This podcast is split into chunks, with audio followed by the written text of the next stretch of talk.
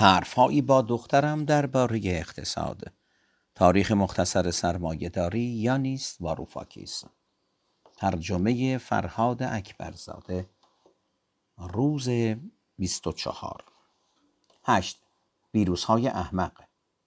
در فیلم ماتریکس گروه کوچکی از انسانها توانسته بودند از بردگی خود به دست ماشین ها بگریزند و آزادانه در مقابل تلاش ماشین ها برای دوباره گرفتنشان مقاومت کنند.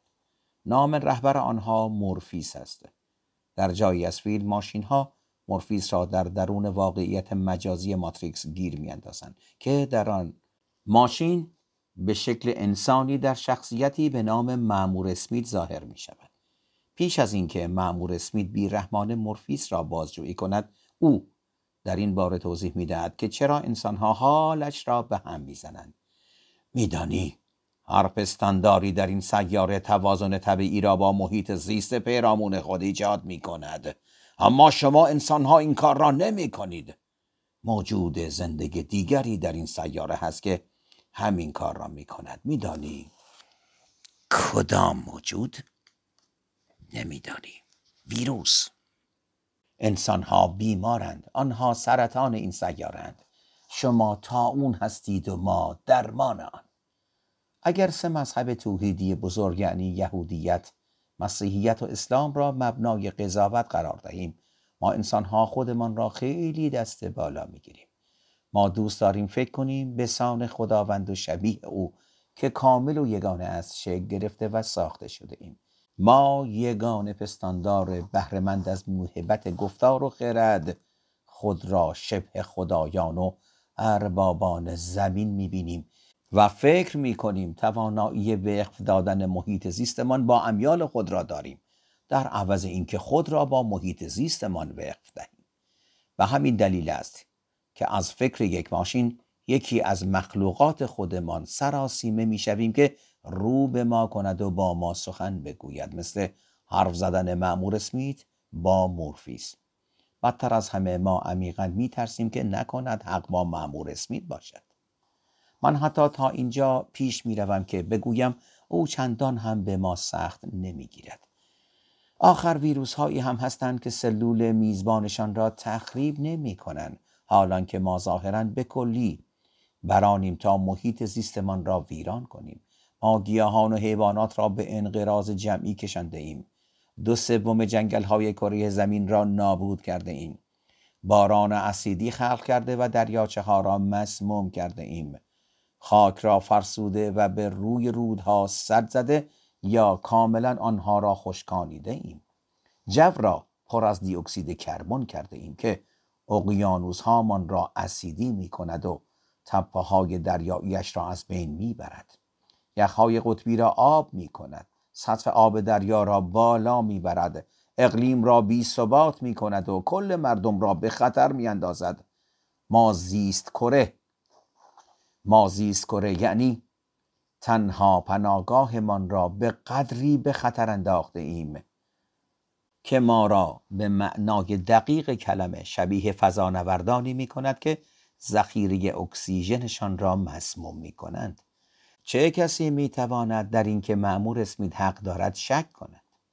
احتمالا به من خواهی گفت خب و کاملا درست می‌گویی که معمور اسمیت وجود ندارد. اینکه او ساخته و پرداخته تخیل چند تا از فیلم نام نویسان است. درست همانطور که کریستوفر مارلو دکتر فاستوس را و مری شلی دکتر فرانکنشتاین را خلق کردند تا وجدانهای ما را بیدار کنند و به ما هشدار بدهند. شاید وجود معمور اسمیت در متن یک داستان ثابت می کند که ما صرفا سرطان یا ویروسی که سیاره را به خطر می اندازد نیستیم. که ما یک گونه با وجدان هستیم گونه ای که قادر به انتقاد از خود و اندیشیدن و تحمل است. مسئله این است که آیا ما می توانیم از این فضایل با اهمیت چنان که باید و شاید بهره بگیریم یا نه؟ ارزش مبادله در مقابل کره زمین. جوامع بازار در ابتدا با غلبه ارزش مبادله بر ارزش تجربی پدیدار شدند. همانطور که دیدیم این غلبه ثروت غیر قابل تصور و بدبختی غیر قابل بیانی به بار آورد و منجر به ماشینی شدن انبوه شد. به شکل تصاعدی میزان محصولاتی را که انسان می‌تواند بسازد افزایش داد در حالی که کارگران و نیز کارفرماها را به خدمتکاران مکانیکی ماشین ها بدل کرد. جامعه بازار دستاورد دیگری هم داشته ما را به عنوان یک گونه در تضاد با ظرفیت زمین برای حفظ حیات قرار داد. این صحنه را تصور کن در جزیره ایجانا تابستان است. ناگهان هواپیمای آتش نشان از بالای خانه ما میگذرند و به سوی جزایری پل و پونزی می‌روند. ما به آنها نگاه می‌کنیم و در دوردست چیزی می‌بینیم. دود سیاهی از بالای کوههای پارنون بلند شده و مثل مار رقصانی به هوا می رود. به تدریج دود روی خورشید تابان نیمروز را می پوشاند و غروب عجیب و نگونبختی را به وجود می آورد. نیازی نیست که به اخبار مراجعه کنیم تا بفهمیم فاجعه عظیمی دارد پیش چشم ما به وقوع می پیوندد. اما در حالی که قلب ما فشرده می شود به لحاظ اقتصادی حال جامعه بازار به سرعت بهتر می شود نه به رغم آتش سوزی جنگل بلکه به خاطر آن. بله می‌دانم به نظر بی معنا می رسد اما حقیقت دارد. بنابر سنجه های گوناگون اقتصاد از رنج زیست ما سود می‌برد. او. بنابر سنجه های گوناگون اقتصاد از رنج زیست ما سود می‌برد. اول از همه آن درختان کاج سوخته. هیچ ارزش مبادله ای نداشتند و فقط در کوهستان رشد کرده بودند. ارزش تجربی آنها برای کسی که در سایهشان پیاده روی می کند از بوی سمقشان لذت می‌برد و به صدای نسیم پیچیده و شاخه هاشان گوش می سپارد هر چه باشد ارزش قابل شمارشی نیست. ارزش مبادله آنها صفر است چون آنها کالا نیستند که بشود به خاطر سود خرید و فروخت. با زبان اقتصادی مهم نیست که چقدر درخت بسوزد. چقدر منظر خاکستر شود. چند حیوان با سرنوشتی وحشتناک در شعله ها مواجه شوند. به حال هیچ ارزش مبادله ای از دست نرفته است. از سوی دیگر هواپیماهایی که روی خانه ما پرواز می کردند نفت سفید می سوزانند سوختی با ارزش مبادله بالا که حالا به درآمد شرکت های نفتی که آن را عرضه می کنند اضافه شده. این در مورد گازوئیل کامیون های آتش نشانی که با سرعت به سمت جنگل سوزان می رفتند هم صدق می کند و وقتی زمان با سازی خانه هایی که در آتش سوختند یا خطوط آسیب دیده انتقال نیرو برسد ارزش مبادله دست مزد سازنده ها و مواد دخیل در آن همگی سوخت اضافی خواهد بود برای موتور اقتصاد می‌بینی مشکل کجاست؟ انسانها حیوانات شکارچیند و ما از دیرباز جاندارانی را که حیاتمان وابسته اشان بوده تا سرحد انقراض شکار کرده ایم نابودی محیط زیستمان هم چیز تازه ای نیست. در جزیره ایستر تنها باقی مانده ها از انسانهای باستانی ساکن جزیره مجسمه های بزرگی که آنها پیش از آن که به خاطر قحطی مجبور به ترک جزیره شوند به جا گذاشتند. بریدن درختان جزیره خاک را سوس کرد و باعث شد خاک در زمان باران به درون اقیانوس روان شود و جزیره را به بیابان بدل کند. با این حال در بیشتر تاریخ بشر چون این فجایعی رویدادهای مجردی بودند. پیش از اینکه جوامع بازار پدیدار شوند و به بلوغ برسند پیش از دگرگونی بزرگ موجب غلبه ارزش مبادله بر ارزش تجربی و منجر به انقلاب صنعتی شد. اتهام معمور اسمیت بی پایه و ناروا می بود. مثلا بومیان استرالیا را در نظر بگیر که این کتاب را با آنها آغاز کرده ایم. درست است که آنها هزاران سال قبل از اینکه انگلیسی ها سر برسند تمام پستانداران بزرگ قاره استرالیا را از بین برده بودند. اما پس از آن توانستند توازنی با محیط زیستشان برقرار از جنگل ها محافظت و مصرف ماهی پرندگان و گیاهانشان را طوری متعادل کنند که غنای طبیعت حفظ شود. اما ظرف صد سال با از راه رسیدن استعمارگران انگلیسی که زمینهاشان را حسار کشی کردند آنها را از زمینهاشان بیرون کردند و آن را به انقیاد قوانین جامعه بازار خود درآوردند. سه پنجم از جنگل ها نابود شدند. امروز سرزمین استرالیا را معادن تکه پاره کرده اند و خاکش را کشاورزی به شدت فرسوده کرده است. رودخانه هایش خشک و پر از نمک شدند دیوارهای بزرگ مرجانی در شمال این قاره که پیشتر بزرگترین ساختار زندگی جهان بود اکنون در حال نابودی است.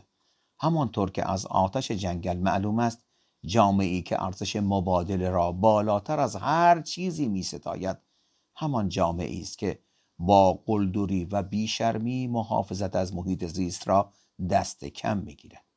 اگر درخت یا مایکرو ارگانیسم هیچ ارزش مبادله ای نداشته باشند جامعه بازار ما طوری رفتار می کند که انگار نابودیشان بیمعناست.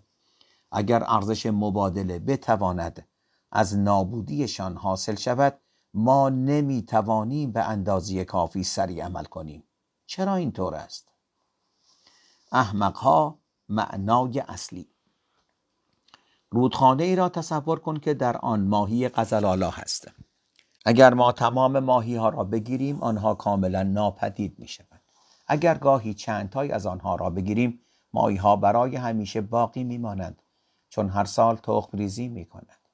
حالا بیا ببینیم چه اتفاقی می افتد اگر ماهیگیری دیگر. طبق آن رسوم و سنت های اجتماعی مردمی تنظیم نشود که توازن ظریف رودخانه را میفهمیدند و در عوض به دست قوانین جامعه بازار تنظیم شود. بیا فرض کنیم ارزش مبادله هر ماهی غزلالا پنج پوند است. اگر انگیزه هر ماهیگیر هر ماهیگیر منفردی فقط سود شخصی باشد آن وقت هر کدام از آنها آنقدر به ماهیگیری ادامه می‌دهند تا جایی برسد که دیگر ارزش مبادله زمان و کاری که صرف آن می‌کنند برایشان کمی بیش از ارزش مبادله ای خرج بردارد که از ماهی به دست می آورند. ارزش مبادله این زمان چگونه باید حساب شود؟ فرض کن هر ساعتی که یک ماهیگیر صرف ماهیگیری می کند ده پوند از دست می دهد که می توانست با کار کردن در کارخانه ای در همان اطراف به دست آورد.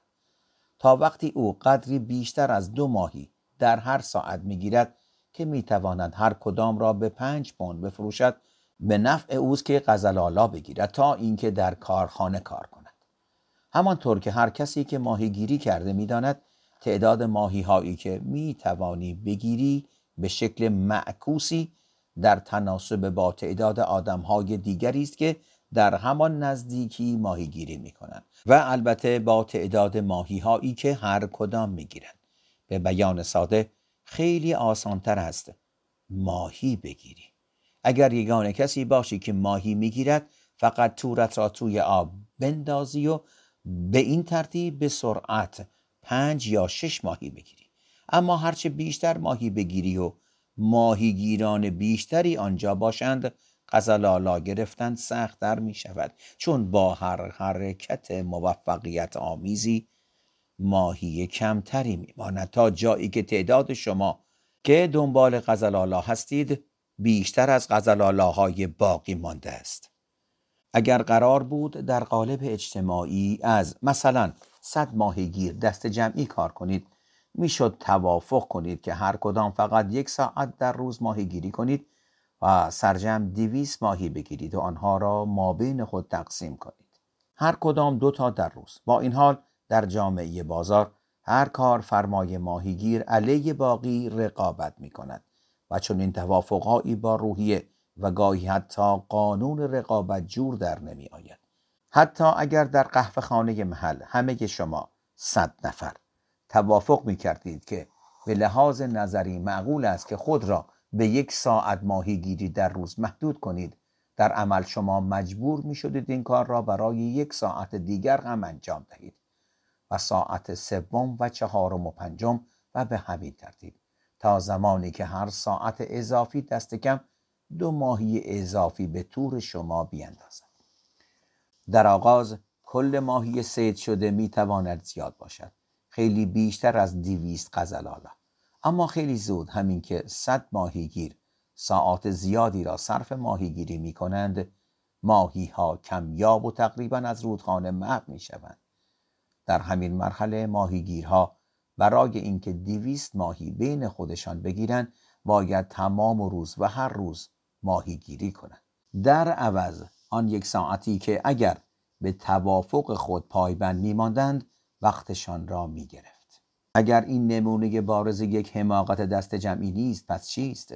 اما این همان چیزی است که وقتی فکر کنیم انگیزه سود یک ویژگی طبیعی انسانی است بر سر ما میآید.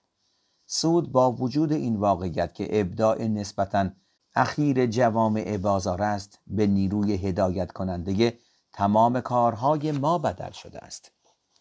ما نه تنها واقعا در معرض این خطر هستیم که در نهایت مثل دکتر فاستوس یا فرانکنشتاین شویم در خطر تکرار اشتباه های جزیره نشین های ایستر نیز هستیم. فقط این بار در مقیاس سیاره ای چون همانطور که میدانی خود همین مثال قزلالا فقط نوک کوه یخ است درست به همین سیاق های تولیدی صنعتی تحت امر شرکت های سودجو تا زمانی که آلودن و بهرهکشی منجر به ارزش مبادله خالص می شود از محیط زیست سوء استفاده می کنند و بدین ترتیب سیاره ما را محکوم به سوختن می کنند سوختن نه در جهنم بلکه در اجاق کارهای خودمان. در یونان باستان به کسی که نمی‌خواست در چارچوب خیر عمومی فکر کند آیدیوتیس می‌گفتند یا پراتیویر به معنای نوعی دزد دریایی تکخور مزدور. کسی که فقط سرش به کاسبی خودش است. آنطور که آتنی های باستان می‌گفتند معتدل همچون پایوتیس یا شاعر نامعقول همچون آیدیاتیس یا همون تکخورها.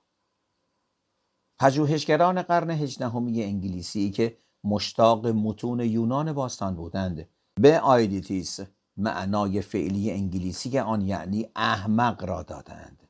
باری جوامع بازار ما را بدل به آیدوتیس در هر دو معنای آن کردند. یعنی هم احمق و هم تکخور و مزدور. یا دزد دریایی. پایان.